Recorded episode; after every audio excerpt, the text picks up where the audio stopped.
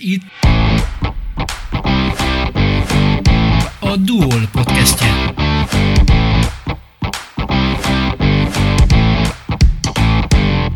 Üdvözlöm Önöket, a Balog Tomi vagyok. Alma Máter. Ezt a címet választottam a Pap Zsoltal, Kecskeméti Katolikus Óvoda és Általános Iskola igazgatójával folytatott interjúnak. Jó okom volt rá, hiszen tőle hallottam, hogy egy olyan féle iskola fenntartásával foglalkozik. Sikerrel. Remélem, jól emésztetően és példaképszerűen beszéltünk róla. A találkozásunkra a Magyar Máltai Szeretett Szolgálat által szervezett Lehetőség a Zsák utca című tanulságos előadás után került sor a Berzen Nagy Ilona könyvtárban, Dunaföldváron. Én vagyok Pap Zsolt, Kecskemétről, Kecskemét Szent Imre Katolikus Óvoda és Általános Iskola igazgatója vagyok. És ma van, jól számolom, 18 vadonatúj rajongód. Hát elképzelhető, igen. Végül is a, az embernek a gyermekkori, fiatalkori gyökerei, kötődései élnek itt szépen, és eh, én nagyon boldog vagyok, hogy ennyire egy hullám hosszon tudtunk rezegni egymással. Itt voltak a régi kedves tanáraim, édesanyám, keresztanyám, régi barátaim, hitanos társaim, sőt tanítványaim is. Úgyhogy azt mondanám, hogy igazán könnyű dolgom volt egy ilyen csodálatos társaságba beszélgetni. Kedves igazgató, tehát teljesen egy, formabontó vagy, kettő, teljesen szabály ellenes igazgató vagy, egyáltalán pedagógus. Mint hogyha lenne egy olyan kultúrája a pedagógusnak, amit minden nap szapulunk, és van a tiéd egy álomvilág. Azt csináltál? Hát mindenképpen az ember önmagával dolgozik, tehát hosszú távon csak az fenntartató, hogy te adod magad. Egy tanár a személyiségével dolgozik mindig. Ami van, azt tudom adni. Na most nyilvánvalóan a, a szabályokat, azokat természetesen be kell a kereteket tartani, hiszen nagyon sokat ellenőriznek bennünket, és hát országvilág előtt kint vagyunk minden iskola, úgy gondolom. De az biztos, hogy az ember a, a gyerekkori tapasztalatait, fiatalkori tapasztalatait nem szabad, hogy elfeledje, hogy ő egy iskolában miért volt boldog, és miért nem volt boldog.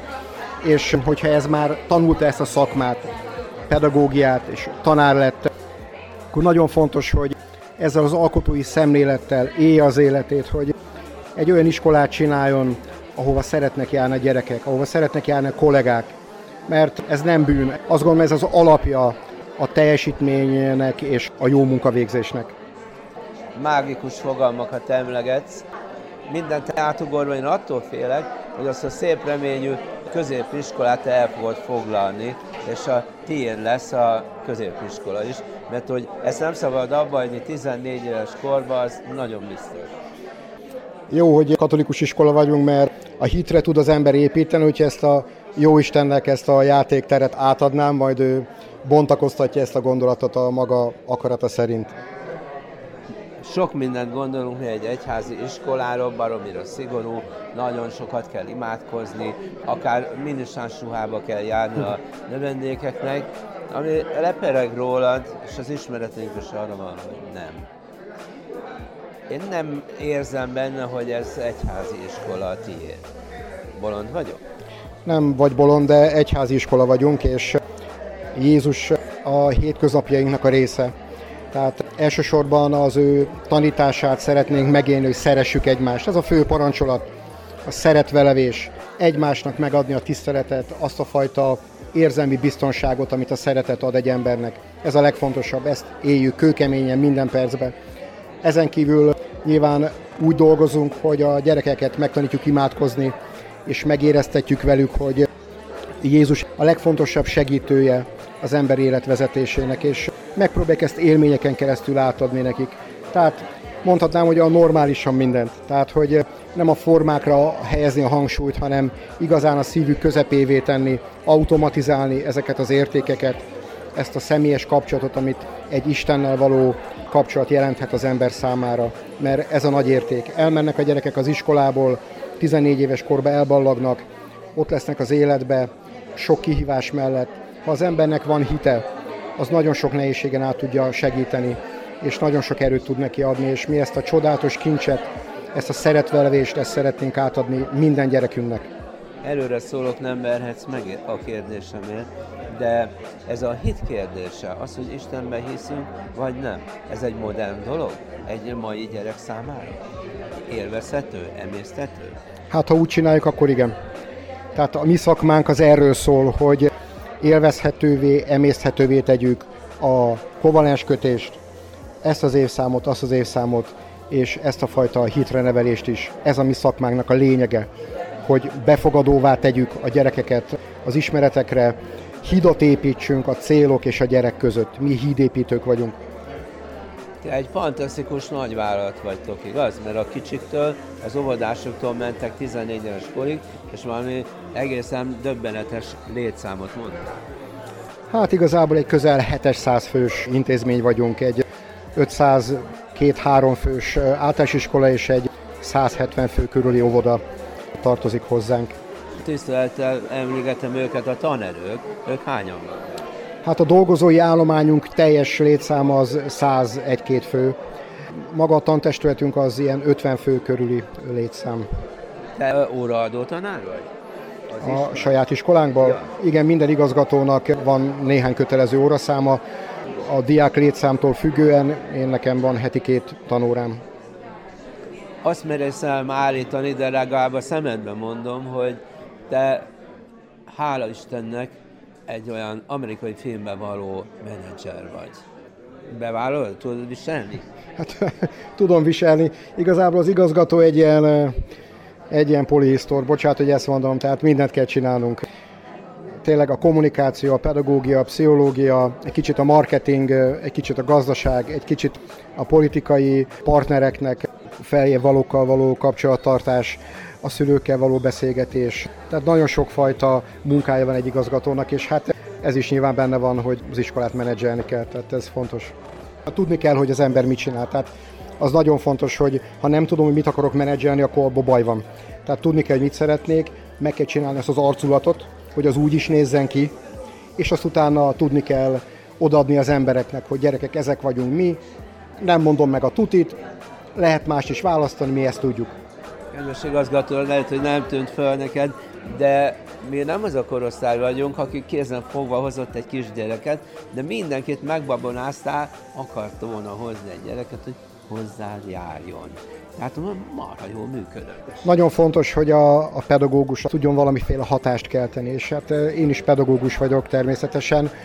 Fontos, hogy az ember tudjon érzelmeket generálni gyerekekbe, felnőttekbe. Szerintem nagyon lényeges dolog, és ez nem bűnös dolog. Tehát az érzelmeknek nagyon nagy fontossága van az ember életébe.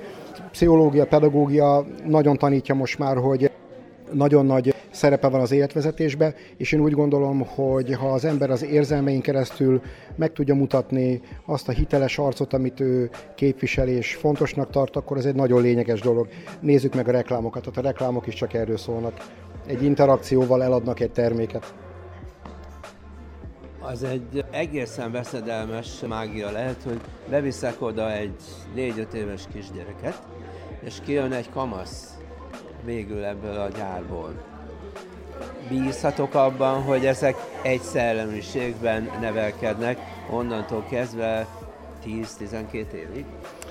Igen, én mindenképpen a fészek szót használnám, tehát a fészek, mint személyiséget növelő hely.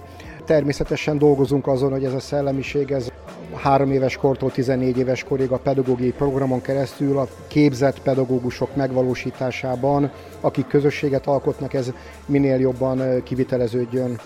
Ez nagyon lényeges. Különben van egy kedvenc szavam az iskolára, amit régen sokat használtak, és már meg már teljesen elfelejtődött. Ez az alma mater. Ugye hívták így az iskolákat, hogy alma mater. És én utána néztem, hogy mit jelent ez a szó.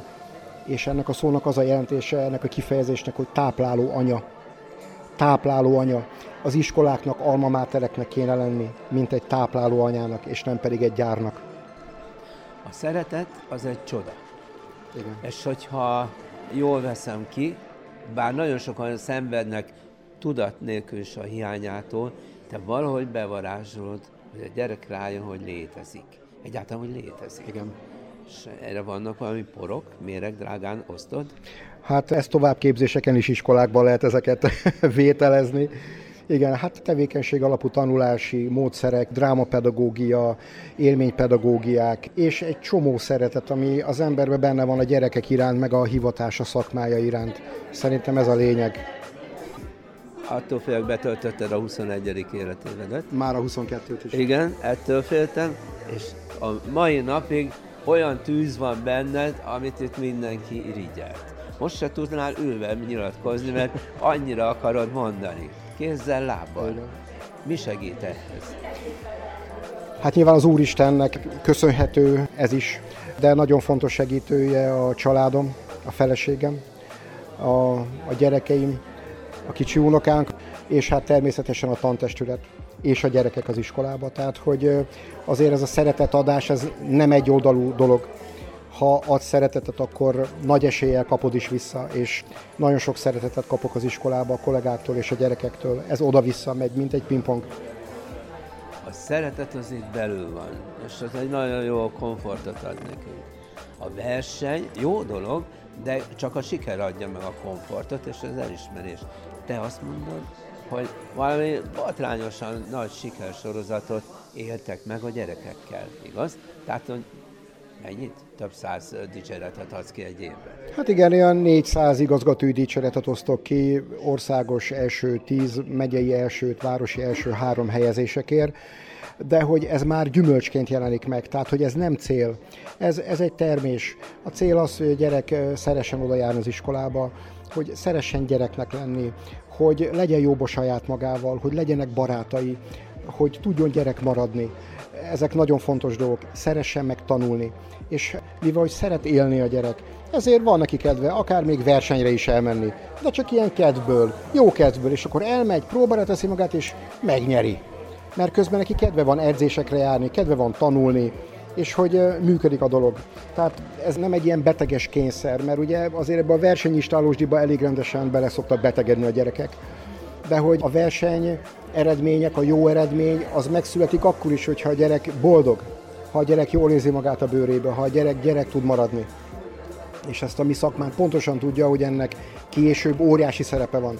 Én vallom azt, hogy a személyiséget fel kell építeni csak szokásokkal nem lehet egy embert összerakni, mert a személyiségnek a működése az sokkal több lábon áll, semmint csak a szokások ezt garantálni tudnák a sikeres működést. És egy várat se úgy építek fel, hogy ráverek minden téglára kalapáccsal, hogy majd ha jön az ágyugó jó, akkor bírja, hanem téglárral, téglárral rakom azt a falat, kimérve szépen, óvatosan, és majd megköt a malter, és ott a szikla, és majd amikor kell, akkor az állni fogja a sarat. Tehát nem frusztrálom nem bizonyítom be neki, hogy ő miben nem jó, hogy ez, ehhez se ért, ahhoz se ért, mert arra nem lehet felépíteni egy életet, mert az életból ott lesz a sok kihívás, és azért ez egy izmos dolog az életet jól csinálni, és kell a teherbíró képesség. Gyönyörű dolog, hogy a szeretettel ilyen jól bánsz. Én azt hiszem, hogy egy másik megfoghatatlan dolgot is valahogy ott elraksz a gyerekek közül a hitet. Nem föltétlenül klerikális hitre gondolok a vallási irányba, hanem az életben, hogy ott van valami lehetőség, hogy jó. Van ilyen neked? Hát mindenképpen, hiszen a, az önbizalom, az, az önértékelés az erről szól, meg arról, hogy légy optimista, és nézz bele a világba a bizalommal, minden nehézség ellenére, hogyha ott van a fél pohár víz a poharadba, akkor örülj annak, hogy van fél pohár vized, és na azon keseregi, hogy mennyi hiányzik abból a pohárból. Ez egy tudatos életszemlélet, és ehhez hozzátesszük még a keresztény hitnek, a katolikus tanításnak az összes kincsét, ami ezt nagy mértékben erősíti, hogy, hogy fontos vagy, hogy szerethető vagy, nem kicsit, mert meghalt érted Jézus, annyira fontosnak tartott téged, és hogy szeressétek egymást, bocsássatok meg egymásnak, hát erről szól az a fajta világ, amiben lehet élni. Úgy érzem, hogy a te csapatod egy álom brigád, mert lehet, hogy nem is hallottál róla, vannak olyan kisdiákok, akik csúnyán verekednek, csúnyán beszélnek, nem akarnak iskolába járni, olyan tartalmakat néznek a mobiltelefonjukon, te is belepirulsz, dohányoznak, netán még a droghoz is hozzányúlnak 13 évesen.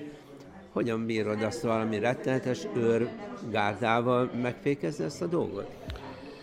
Hát én úgy gondolom, hogy ezek is termések, tehát hogy ez mind-mind hiánytünet, meg, meg negatív példának a produktuma, meg még lehet, hogy sok egyéb más is, de én úgy gondolom, hogy ha ennek elébe tudunk menni, kiskorba, és az a gyerek értékelve van, becsülve van, hogyha a gyerek érzi, hogy őt szeretik, hogyha a gyerek látja, hogy ő tud értékes produktumokat létrehozni, és ezt ő csinálta meg, akkor ezek a devianciák sokkal-sokkal kevésbé lesznek rá veszélyesek, hogyha az ő személyiségét megerősítem. Tehát az önértékelés, az önbecsülés az egy végtelenül fontos része egy stabil életvezetésnek. Tehát nagyon fontos, hogy a személyiséget fölépítsem, hogy te szerethető vagy, te jó vagy, ez már nem méltó hozzád, ne csináld, és ezt gyönyörűen fel lehet építeni, és működik a dolog. Ezek nem ilyen hókusz-pókusz dolgok, csinálni kell, megvannak a módszertanok rá, megvannak a, a, a leírások, hogy ezt hogy kell csinálni, és alkalmazni kell, csinálni, csinálni, csinálni, és működik. Igazgató, van még egy bajom. Vannak a gyönyörű csillogó szemű, naponta nőlevekvő meg erősödő gyerekeid.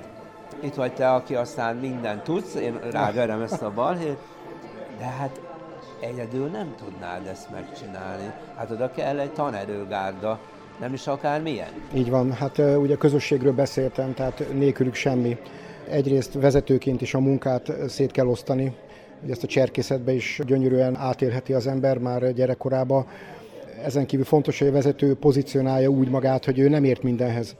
És aki amihez ért a csapatba, arra kell rábízni, és még kedvés van hozzá. Igazából szerintem egy vezető egy karmester. Tehát nem nekem kell a legjobb gitárosnak, dobosnak, organistának, nem tudom minek lenni. Az én feladatom, hogy abból a zenekarból, aki rám lett bízva, a legszebb hangokat ki tudjam csalogatni. Tehát én vagyok a karmester, és ő jobban tud dobolni, ő jobban tud gitározni, ő ezt is, meg azt is jobban tudja, mint én, de nekem nem is ez a feladatom. Úgyhogy szeretni erősíteni az embereket, kicsiktől nagyokig mindenkit, ez a legfontosabb. Segítsen már annak, aki hátul áll és hallgat bennünket. Nem ciki azt kimondani a direktornak? Öreg, te jobb vagy ebben. Szerintem ez nagyon fontos. Nagyon fontos, hogy tudja az ember bocsánatot kérni, akár 40-50 ember előtt is, vagy még több ember előtt is, ha valamit eltolt. Ez a hitelesség, ez mindenképpen hozzátartozik. Ugyanakkor az ember nagyon magányossá válik, hogyha egy minden tudó pozícióba helyező magát. Mert előbb-utóbb az emberek úgy néznek rá, hogy hát ez minden tud. Hát ő neki nem kell segítség. Ő neki nem kell semmi, mert ő minden tud.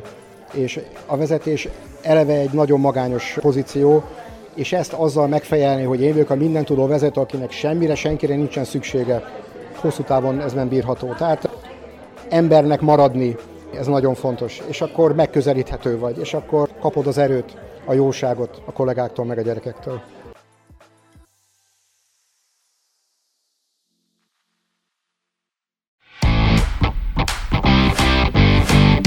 A Duol podcastjét hallották. Köszönjük, hogy velünk voltak. Tartsanak velünk legközelebb is!